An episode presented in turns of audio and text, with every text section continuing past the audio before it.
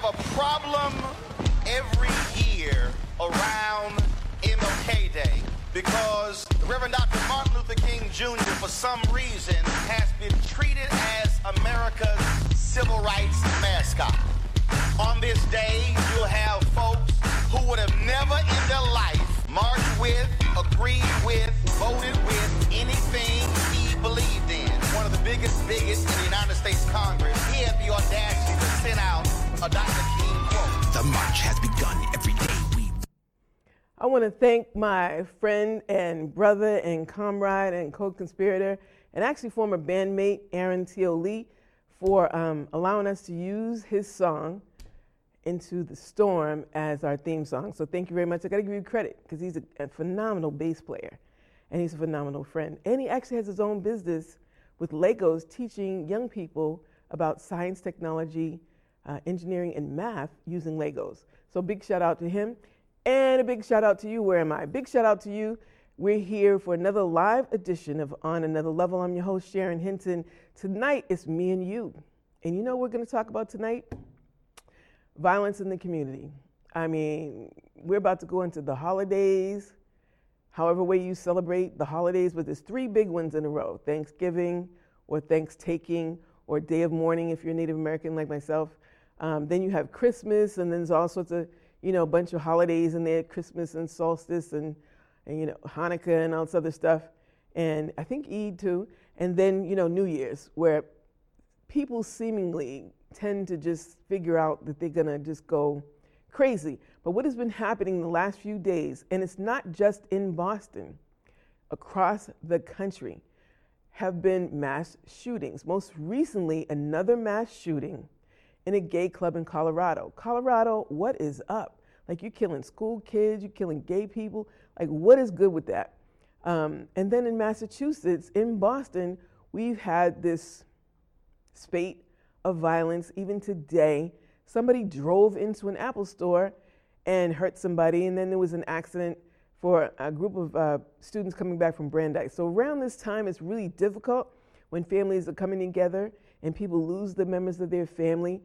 I want to start this show off though on something way, way more positive, even though we're going to talk about, you know, people losing their lives and killing and be killed and stuff, because we really want to send out prayers and love and hugs. And if you know somebody that you think might be lonely, just give them a call. Like I, I try to get out of that, um, gee, I was thinking about you. If I'm thinking about you, then I'm going to give you a phone call or hit you up on Facebook or text message you or something because there's a reason why God has put you on my heart.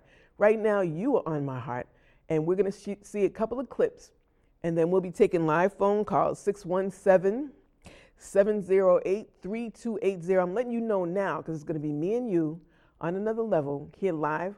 Comcast 23 and all those other channels will be right back. Check out this clip about all these black townships and we would do them mo better. And Oklahoma is a unique space in terms of the number of African American towns that were established. Some suggest upwards of 50 African American towns between 1924 and 1928. Reverend S.S. Jones was going around documenting this sort of self determined, vibrant African American communities. You see the African American educators, doctors, lawyers, landowners, oil barons. And I think that's what's so remarkable about this footage. To think that individuals, how many years out of slavery, are now owning oil wells that are producing 2,000 barrels a day. Is that not the ultimate American dream? Is that not the ultimate American story? It flies in the face of what I think some people consider part of African American history and culture. And I think that that was one of the things that Oklahoma and what S.S. Jones is really kind of showing is that that African American history and culture is not a monolith. And in a way, it became kind of like a marketing tool to encourage individuals to migrate, to move there, that this is a place where you can live, you can thrive, and peacefully reside there were still palpable racial tensions. there are lynchings, there's Jim Crow, segregation, there's all of these things, and you still have an African American community or many communities that really speak to the fortitude and resilience of Black people in this country.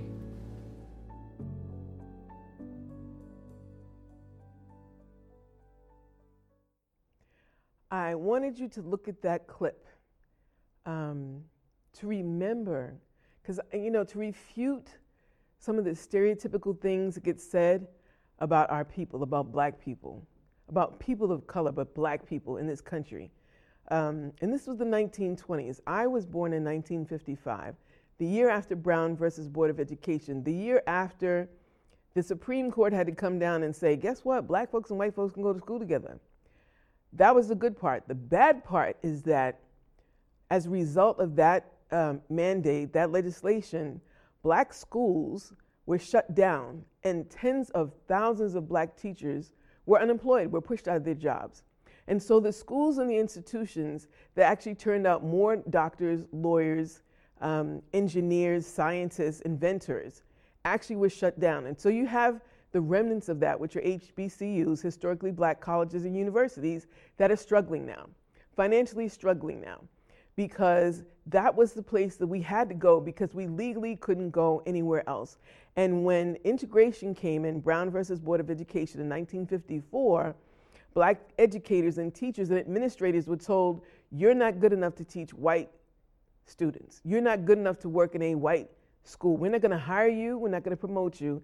And by the way, that's happening now in Boston. There's currently a lawsuit going on. There's an investigation that is going on in Boston Public Schools where there are um, six legislators that are fighting for their educational careers. We're talking about long time, um, storied, famous, experienced, amazing, phenomenal educators and administrators, uh, leaders, uh, leaders, educational leaders in Boston Public Schools that um, were actually backed up by a letter. The meeting is ongoing right now as we speak.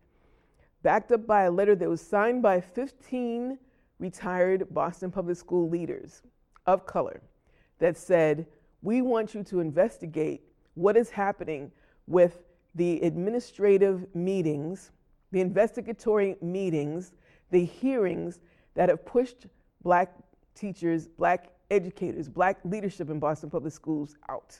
That's happening now. I'm sitting before you now, and I can tell you that my generation was the generation that remembers white only, colored only, remembers and marched with Martin Luther King, heard Malcolm X, heard the Black Panthers, participated in a lot of different things. I was young, and then I was a student, and then a college student. And so I remember people disappearing, going down south and getting um, lynched and, and disappearing and found underneath bridges and stuff. And it was, it was a coalition of, of people of all backgrounds white, black, Latino, brown, Asian, students, older, younger, um, especially the younger, that were putting their lives on the line so that we could vote. Putting their lives on the line so that we could walk into a store and not be questioned, not be arrested, not be lynched for being uppity. I remember that. I remember that, and I'm alive talking to you right now. So here's the other part that really, so I showed you that clip, and it talked about at least 50 documented cities where after slavery, after Reconstruction, we looked for our families. We looked for the people that were missing. We looked for the missing people and pieces in our community and came together. And even when everything was stacked against us, I mean the legislative branch, the executive branch, and the judicial branch. So you're talking about not only law enforcement, but judges, Supreme Court. Not only, um, you're talking about corporations trying to get into businesses, trying to own. We legally could, we could invent something and not be able to own the patent. So you can see things that are very common now the mailbox, the ironing board, the traffic light, um, 3D television, the cell phone, um, the super soaker. Those were invented, and that's just that's just the tip of the iceberg. The elevator, refrigeration units were created, invented by black Americans, black people. Ice cream cone, the potato chip. You feel me? The potato chip. I'm not bugging. Do your history, do the research. And yet and still, we're still fighting for reparations. We're still fighting to be compensated for the free labor for over hundreds of years that we provided in this country so that other people are coming to this country and talking about how great this is and it's a financial opportunity. And we were born here. There is legislation going on now that is trying to turn back the right to vote. The right to vote. You're supposed to have the right to vote because you're born here as an American citizen, you turn 18. That's it. That's not the case. And it's never been the case when it came to African Americans. So if you have just gone past this November 8th election and you did not register to vote, or you did not have the or you did not use that vote even though you're registered to vote, your ancestors should jump back up and slap you. For real. Slap you. Because people died for the right to vote. Died, jailed, went to jail, were lynched, were dismembered, were burned. Do the history. There's a movie out now called Till. It's still in the movie theaters, and it's from the viewpoint of uh, Emmett Till's mother. Emmett Till was 14 years old, and all he he didn't even do it, but he was accused of just whistling at a white woman down in Money, Mississippi, and they knocked on his uncle's door. He was just he was from Chicago. He was just going down to visit his uncle in Mississippi, and they knocked on his door two white men was actually a group of white men, and it was some black men involved too. Dragged him out of the house, and the next time they saw him, he had a gin mill um, with barbed wire around his leg, his neck, drowned in the river. But he had been shot and maimed, and and and his mother courageously um, let the world see what they did to her son, her 14-year-old son. So that movie Till is about that. Now, if you want to see something more on the uplifting side, Wakanda Forever. Hey, I went to see it. I, for me, I loved it because I'm a filmmaker. I'm into television, everything, and music. The score was beautiful. The cinematography was beautiful. Um, but I'm also a, a, comic geek, so I remember what Black Panther really was, and then when they resurrected it, what they tried to turn it into, and then what it looks like now. So it, some things were problematic for me, but I went on the premiere night because I want the numbers to show that Hollywood and every other major producer should be putting money into the black narratives, into black stories.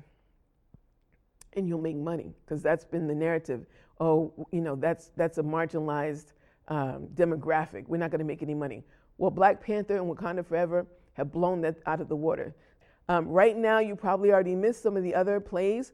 Joe Turner's Come and Gone, a live, amazing play that was at Huntington Theater. I'm celebrating the opening of Huntington Theater. Joe Turner's come and gone. August Wilson, an amazing African American playwright who's now passed on. Um, and then there was Drum Folk, which was brought by Step Afrika and Emerson Theater. I mean, I feel like this, you know, these past couple of months have been like Black History Month all over again, which is awesome. And then there was, you know, Woman King with Viola Davis. So she started it off, you know, going up there slashing and slaying. And uh, Lupita uh, Nyong'o, Lupita Nyong'o, who's actually in um, Wakanda Forever and in Black Panther, had, had been offered a position or a role in that movie, and she said it was problematic because the true history of the Dahomey um, women warriors was really problematic in terms of their participation. I mean, historical participation in the slave trade. So she, she wasn't feeling it. However, you should do your history. Um, so there's that piece right there. But get to, let's get to, to really why I wanted to talk to my community. And I have been invited to so many meetings, community organized meetings, locally organized meetings around the violence that has been happening in our community. Um, Queen Mother Jean McGuire has known me all of my life. And so uh, a couple of months ago, she was stabbed and sexually assaulted while she was walking her dog in Franklin Park. So I take it very personally because that's my community and that's one of my mothers. Um, I don't think they've actually arrested the person uh, and indicted the person, so that's a problem. Um, so I want to I want to take some phone calls from you, and I don't want to just go over and rehash what's happening. There are young people that are being murdered and dying. A week or so ago, the the whole weekend there was like seven people shot and a couple people killed. That's bizarre. Like we are killing, not me personally, but when you see black and brown people killing black and brown people, you are killing troops in your own army.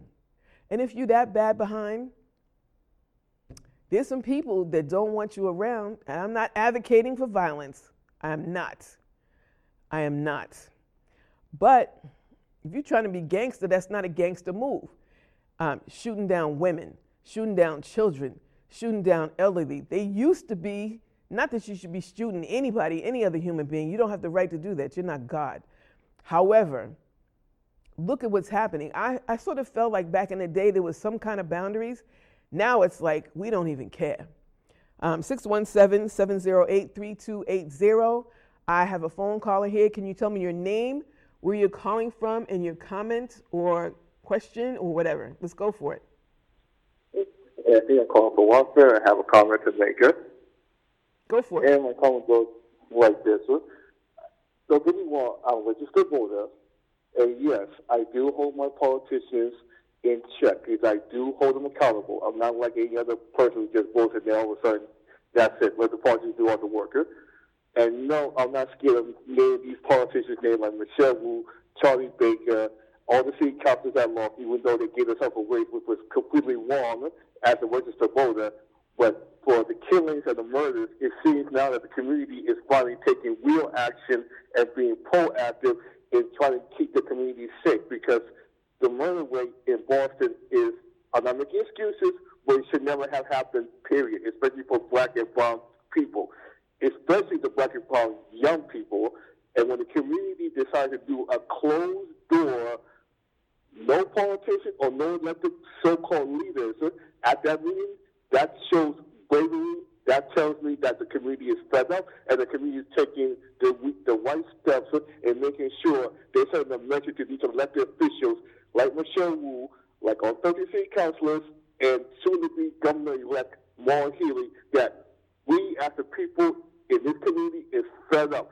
Since you're not doing your job, we are going to do your job for you by having this meeting and taking the, the next appropriate nonviolent actions in making our community safe like it's supposed to be. Yeah? Because I'm sick and tired of these politicians being reactive and pro and not proactive. There's a big difference in being reactive and proactive. And no, Michelle Wu, all the speech you can make about a person dying uh, will bring that person back. Period. Uh. You can say she can say anything she wants. And as for city councilors, I'm sorry, I'm gonna call them cowards because they're the same they're part of her leader. If you can't whether you're a district city council or a law city council, you should be at the front lines. Yes, I know you can't be you can't be all over the city or everywhere at once.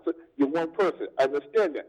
But be smart on why this is happening and do the proactive approach that's needed to be done. Because it's going to be the same old, same old. Because guess what? Last time I checked, Boston's the county of Massachusetts, but we still can't get our, the parties can't get their act together. And we need real solutions. No more playing this game, elected officials, and all of a sudden it's, it's cool by y'all. Let them do all the work. No. And for Governor-elect Maura Healey and the legislature, I'm calling them right here now. Please give T. Michael Thomas, a man who has dedicated almost 20 years of his life to helping black and brown people with his People's carry. There is no excuse for that man not to get the resources from both Michelle Wu, who's, who's a sudden turned and disappeared on him, and the city councilors who, who decided to act like a bunch of cowards and just leave the man alone. Please, more healing elected, and the city and the legislators give the man the resources he needs to give black and brown people the tools and techniques to teach us how to fish. Not give us fishes because for so long, black and brown people have to give fishes. Huh? And you do that, you make us feel like we're not a human being. We're just depending on you, the government. Huh? Until we can, please, give people the Thomas the money you needs. Huh? Please. Thank sorry, you. Sorry I'm being defensive. Sorry I'm being mad, but that's how I feel. Thank you so much. And a shout out for T. Michael Thomas, Too Much Talent Thomas. Um, it's my dude, man. I've been working with him for about seven or eight years now, probably longer than that. Um, he's talking about, thank you, caller, giving a shout out to T. Michael Thomas and the People's Academy. The People's Academy has finally acquired some land that's right in the middle of Roxbury. It's right, it's across from Boston Latin Academy. It's on the corner of Warren Street and Quincy Street. So you'll see the Roxbury multi, like the old fire station, right? Part of the Roxbury Multi Service Center, which I don't think I've really see people in and using that building.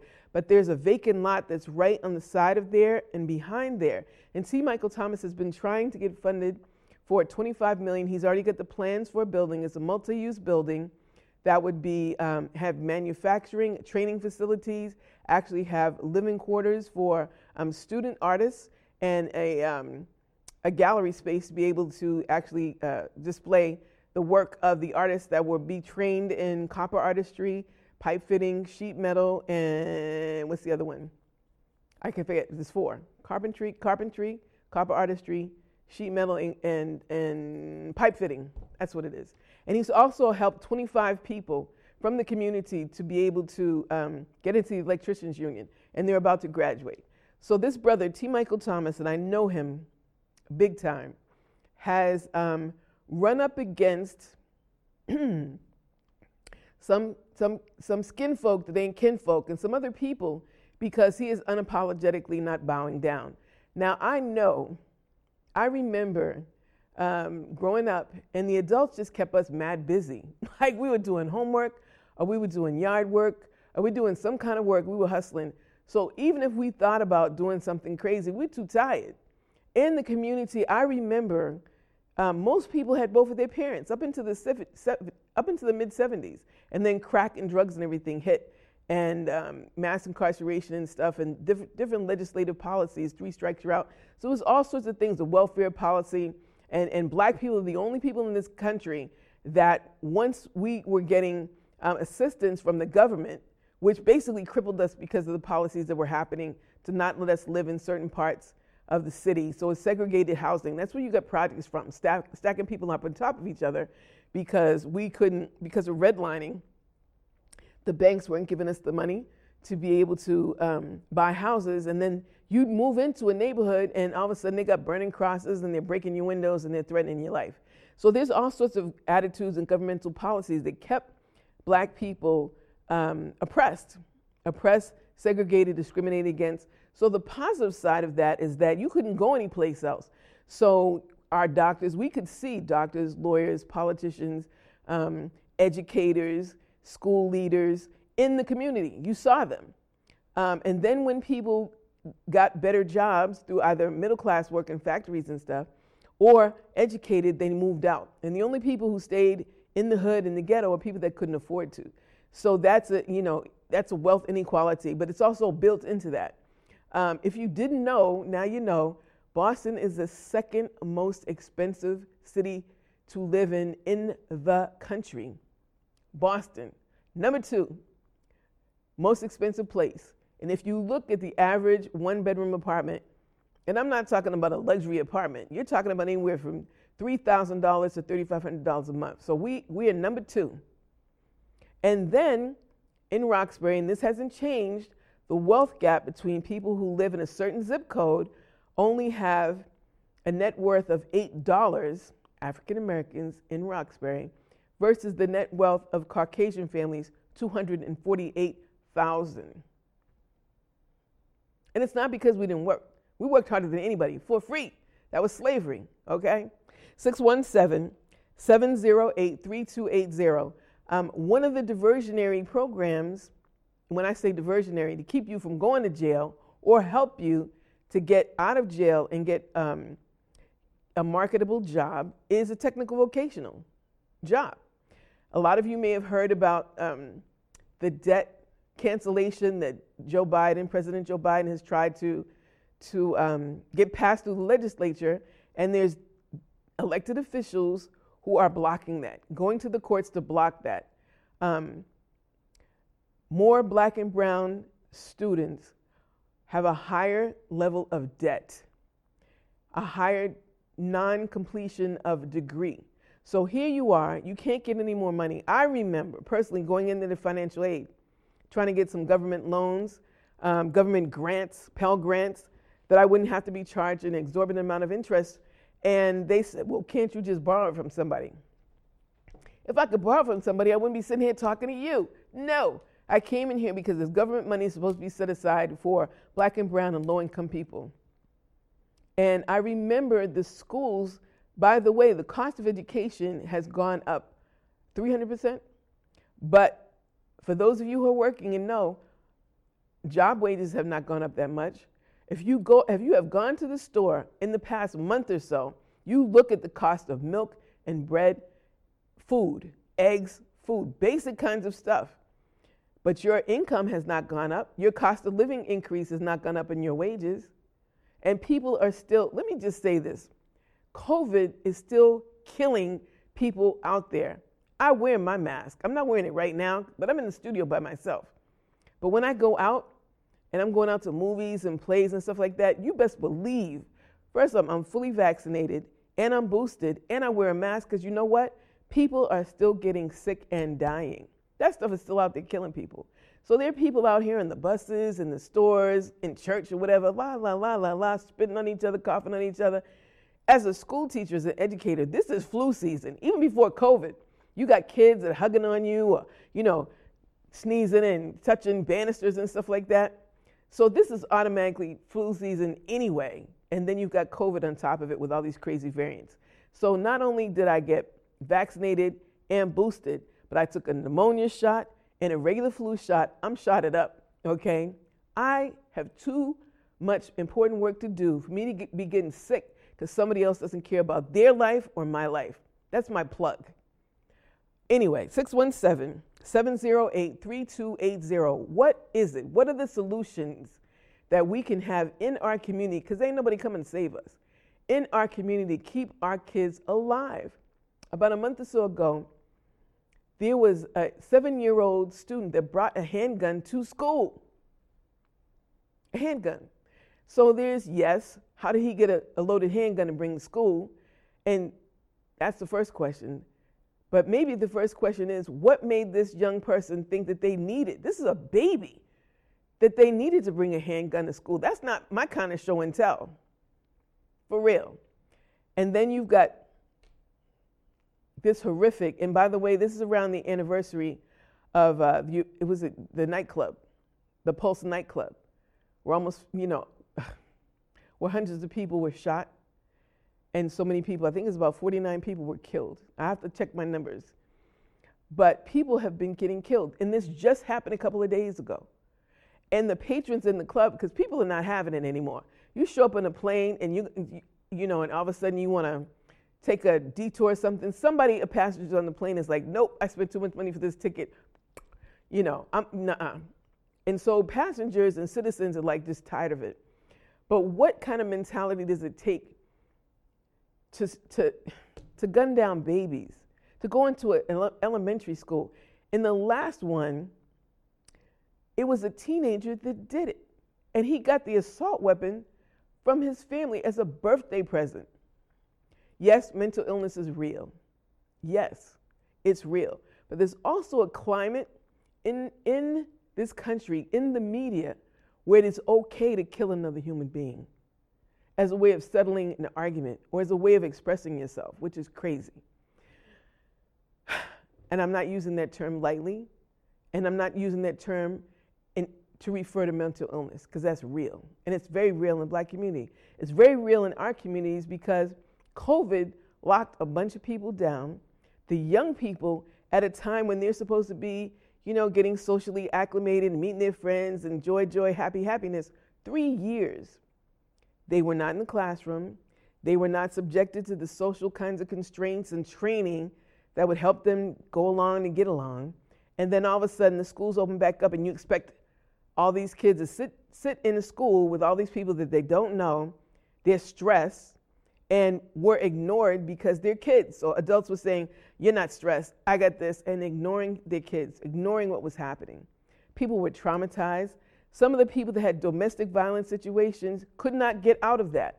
There were people that actually went to work and were going to school to get out of their home situations that could no longer do that. And of course, that was going to explode. And it did. And it still is. Trying to get you to think. Information to build a nation, because we are a nation of people, one nation under a groove. 617 708 3280 on another level. To take a break.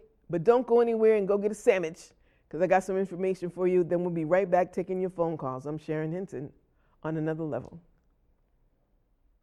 Gun violence is surging across the U.S. So far this year, there have already been 154 mass shootings, and new data shows the leading cause of death among children in 2020 was gun related injuries.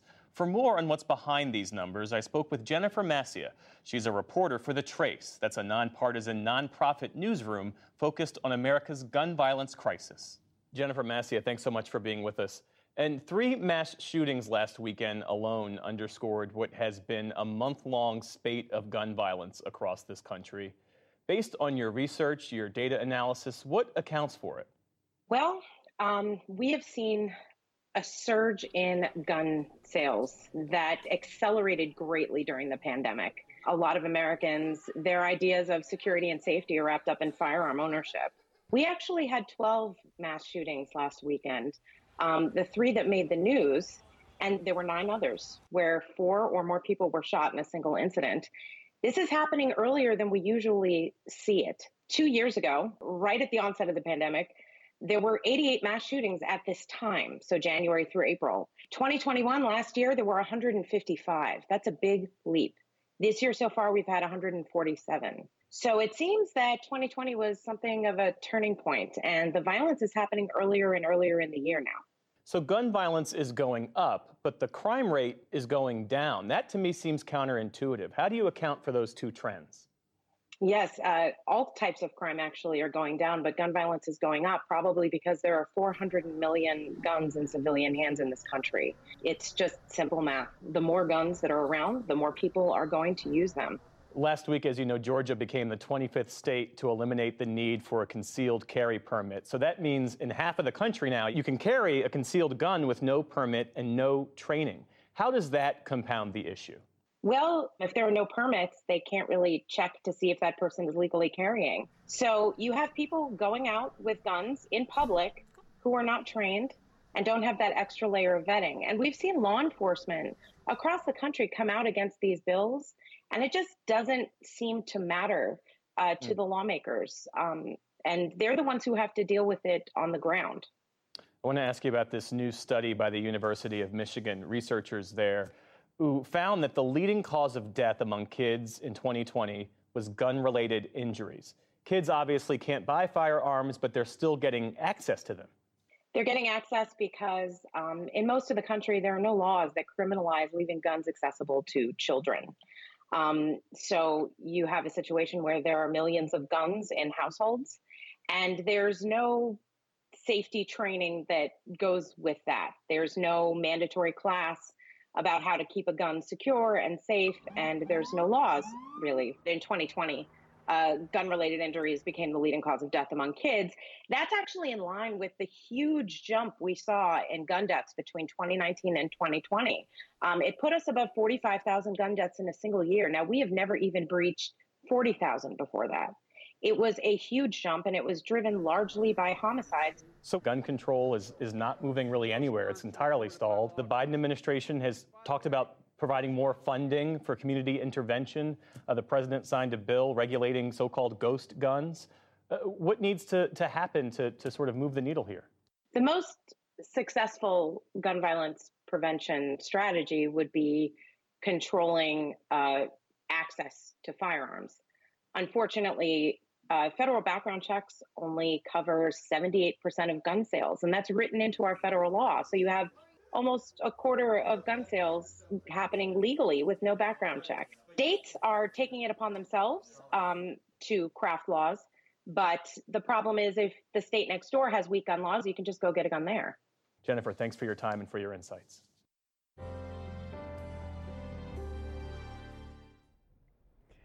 Thank you so much for that report. So, you know, while you guys were watching that, I had to, um, this is CNN information on my phone. Police have identified the five people killed in Colorado Springs LGBTQ club shooting. This was updated as of today at 6:44 p.m. Monday, November 21st.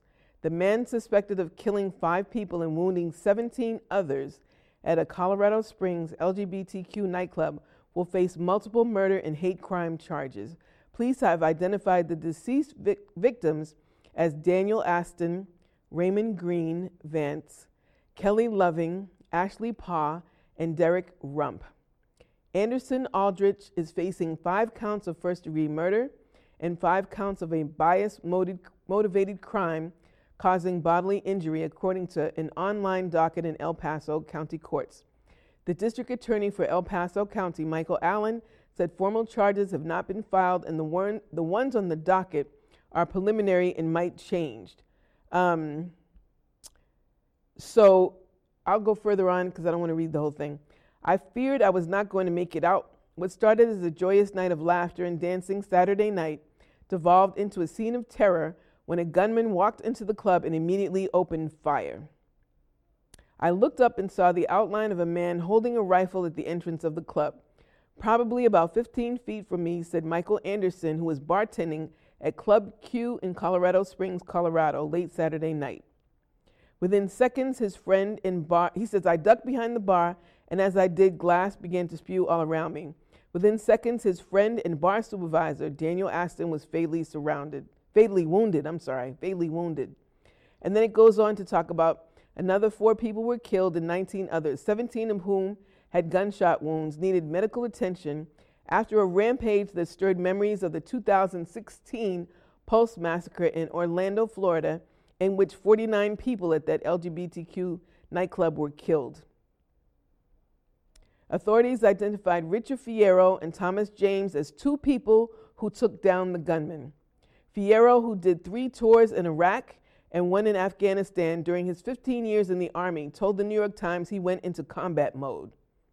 Was he shooting at the time? Was he about to shoot? I don't know, Fierro, who left the service as a major, told the newspaper, I just knew I had to take him down.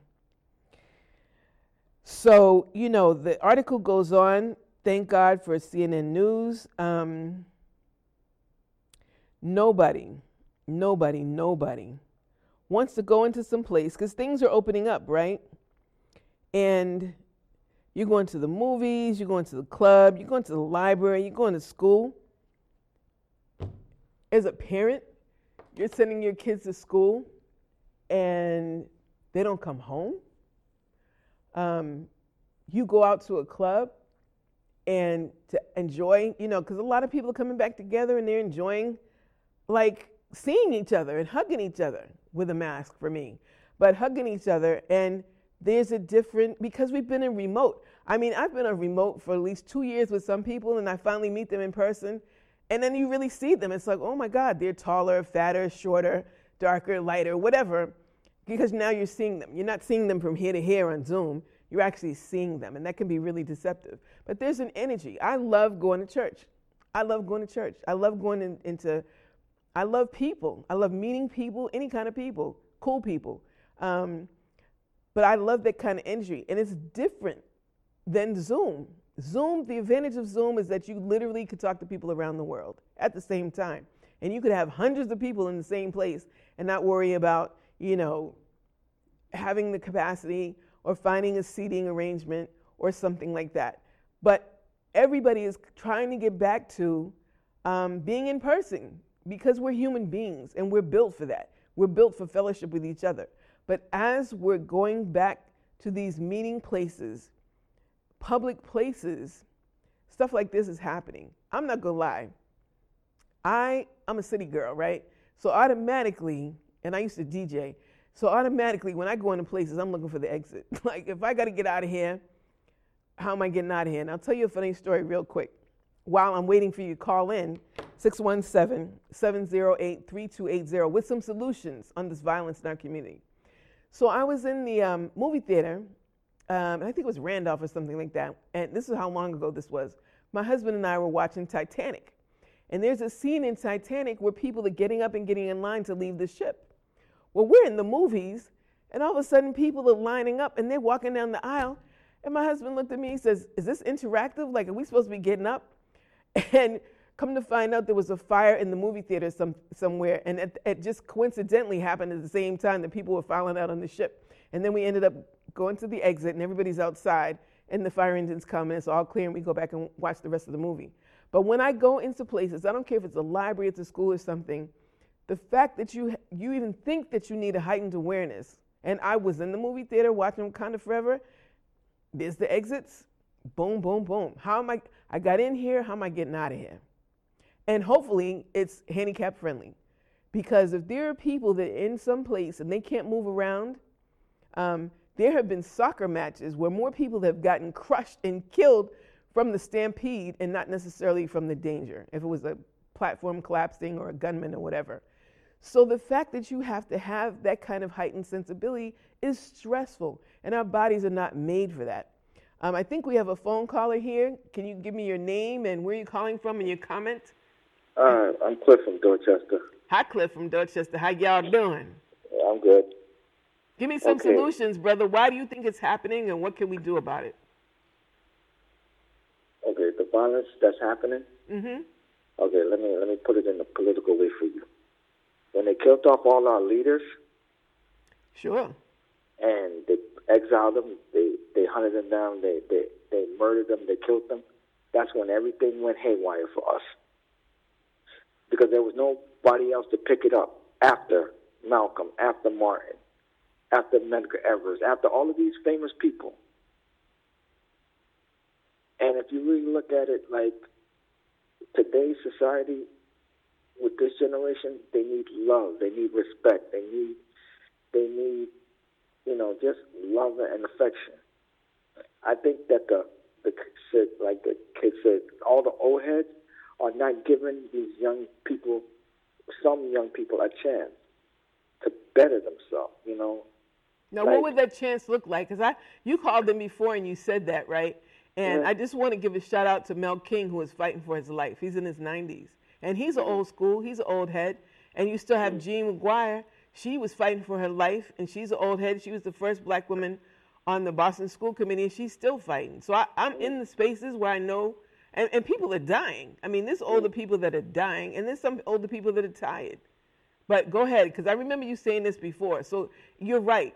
After Malcolm and Martin, um, H. Rap Brown and, and Huey Lewis, you know, Huey Newton and stuff like that. But look at what happened to them. They got gunned down. They got uh, jailed up. So it wasn't like people weren't trying to do that. There was a there was a concerted effort by this government to keep black folks divided. I mean, the first FBI agent um, the black first FBI agent was used to break up a, a black organization, a black power organization. But go ahead. Go ahead, say with your comment. Go ahead. it, it if you look at it, the situation that we need to, okay, before we could even help any other like races or anything like that, we need to start fixing our own community. All right, because if you don't start fixing your own house, then you can't fix somebody else's house. If you get what I'm saying, like I can't fix your house, but and you can't fix mine. We have to fix this together because we have to find the love for each other because the internal racism that we have for each other is ridiculous. Look at the look at our education system. It's broken, and when I say broken, it's broken to the core. Look at our our kids. Like they're stressed out. If you see a kid's face, they're like stressed out, and I'm sitting there like, okay, you know, and what the product they say you are a product of your environment because if you ducking gunshots and you try to get to school and you ducking gunshots every single day like okay what is this america's supposed to be a great country but it's like a third world country Mm. it's like a third world country where you know every, people are soon be packing guns and like oh i can't walk without you know Mm. so it's like, what do we, what are we doing? But the community has to say enough is enough. The community has to come together and do it. Like we can't uh, like these local politicians. They don't want to do it for us. We'll do it us. I believe in do for self. If you ain't gonna do it for me, I'm gonna do it for myself. That's how I feel. You know, that's how I that's how I look at it. Now, do you Yeah, have yeah. kids? Do you have kids? No, no, no. So I'll no. say I'll push back on you, right? Um, we all have kids because even if you if they're not your biological kids, if they're in your community, they're still our kids, right? Right, right. So I mean, I have uh, I have I have uh, one biological child, but I'm a school teacher, And when I got sick, uh, my kids were all in the hospital room, and the nurse asked, she says, what, I don't know what you do, but we got to get you back to doing what you do because every time I come in here, it's packed with kids. And then she asked, um, How many kids do you really have? And one of my students said, Oh, over 300. So really, when I look, and I remember old school, right? When your parents had to go to work, there was auntie, you know, that was down the street, or was grandmama that was in the window. Like our community looked out for each other. And it wasn't like we were shaming you because you needed a rent party or you needed help or groceries or something like that, because we was all in the same bag. It's like it could be me the next day. Do you feel that there's that same kind of sense of community now? No, and I'll tell you why. Because that community is gone. They're not. They're not coming through that door again. Mm. This community is totally different because it's where that I call these kids the technology generation. Mm. They know more than me or you. They know how to do things quicker than me or you. The fact of the matter is that we had failed these kids. Okay, I grew up in the 90s, different era, different time. Yeah. Now, the people that I went to school with Mm-hmm. have kids, but the ones that I went to school with, put this way, the 90s kids didn't teach this new generation of millennials or whatever you want to call it how to do things. Because when you don't teach one generation to how to do something, then they fall by the wayside. These kids are seeing things that they're not supposed to see. They're, they're seeing images that they're not supposed to be seeing. They're seeing things, and I, I don't, I can't blame the parents, but I blame society. If you got images of, of hip hop rappers throwing guns and, and, and you know talking about, you know, I didn't know going to jail was supposed to be a street thing, a street rep, you know. But we got to put the edu- we got to put ourselves back into education. We got to teach our kids I tell young kids, young black and Latino kids, I think it said it best. What what's that movie? Menace Society. You're the prey, and the hunt is on. That means if you don't find a way to better yourself, then it's sad because a lot of black and Latinos are in prison. A lot of okay. What happened to the grandfathers, the uncles, the the the neighbors, some male figure? These male kids are angry. And for what I don't know. I don't know if the father's dead, in jail, or out of their lives. But mm. as a man, we have to teach our young men how to become men. And these young women how to become young women. Because if you, you don't have a male structure in the home, everything falls apart. I commend the single mothers. I commend the mothers who are doing it. That's hats off to you. Let me ask you something. Were you raised mm. with your father in the home? Most of the time, not all of the time. Mm-hmm. Most of it. And what was the difference between when your dad was around you versus your mom? Because I'm, you know, technically, well, it's different, right? So, Right. so it's different with your mother loving you and mm. raising you, but she's not a man. She's never been a mm-hmm. man. And Right. then the majority of black kids are being raised by women, which mm-hmm. wasn't the case when I was growing up. You had both of your parents. Right. So do you think there's a difference? I think it's a difference. I think it's a difference when, like, both parents are, are are home, and I think it's a huge difference when, when it's like the the level that some kids see. If they see the parents, both the parents are are getting Mm-hmm. with their getting cordial with themselves. That's good, but you have some relationships that don't work out, and who suffers? The the, the, the, the child suffers not the parents, not but the child. So I often tell these young brothers, I said, look, you come from mothers. You come, you, if you have mothers, you have sisters, you have all kinds of, you know, female figures. You have to treat them with respect. We are, we're not doing that. We're not teaching our young men how to become men and how to become what they're supposed to see in life, you know. And as a man, I'm ashamed to be I'm ashamed that other young, uh, that other men of my stature and of my age group are failing these kids. Mm. Okay, well, they're failing these kids. When you have kids going to school with guns, when you have kids hiding guns, or when you have kids doing all kinds of things, it's it's like you have to look at it and like, okay, they need love, they need attention, and, and discipline, and direction, and, and directions. Yes, and I, I totally agree. And directions. Mm-hmm. We have to take a look at ourselves as a society, and we have to say, okay, what is wrong with this? First off, I would like to say that we need to go back to the one structure of life, and that's Jesus Christ.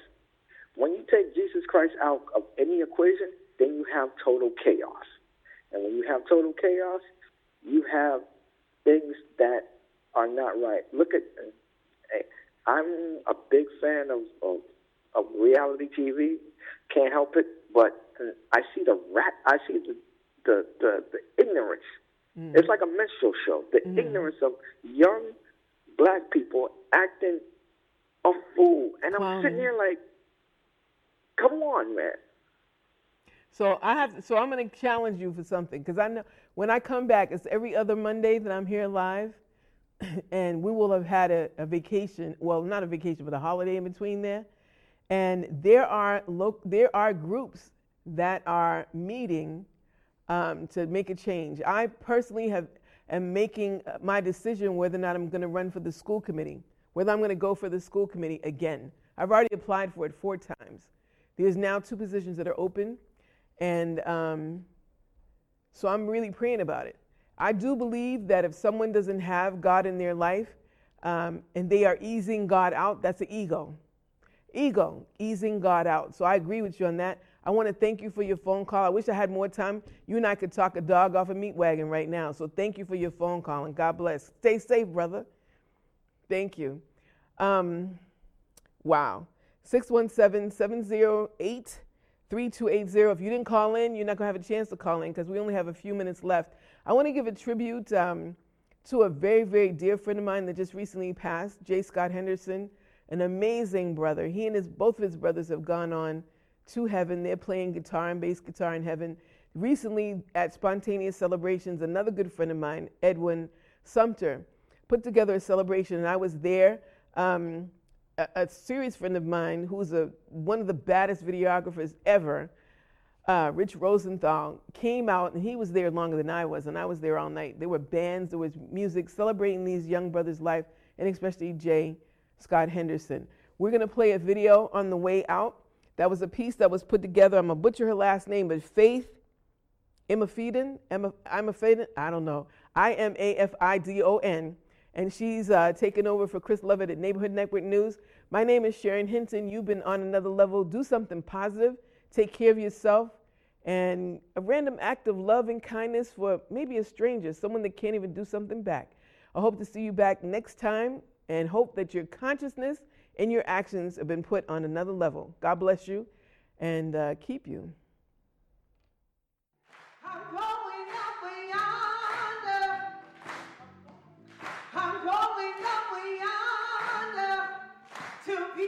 On Saturday, peace and joy filled the room as loved ones and friends gathered to pay tribute to beloved local musician J. Scott Henderson.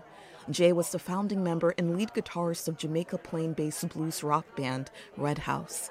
What drew people to Jay was not only just his charm, uh, but it was also his, uh, his way of talking to people.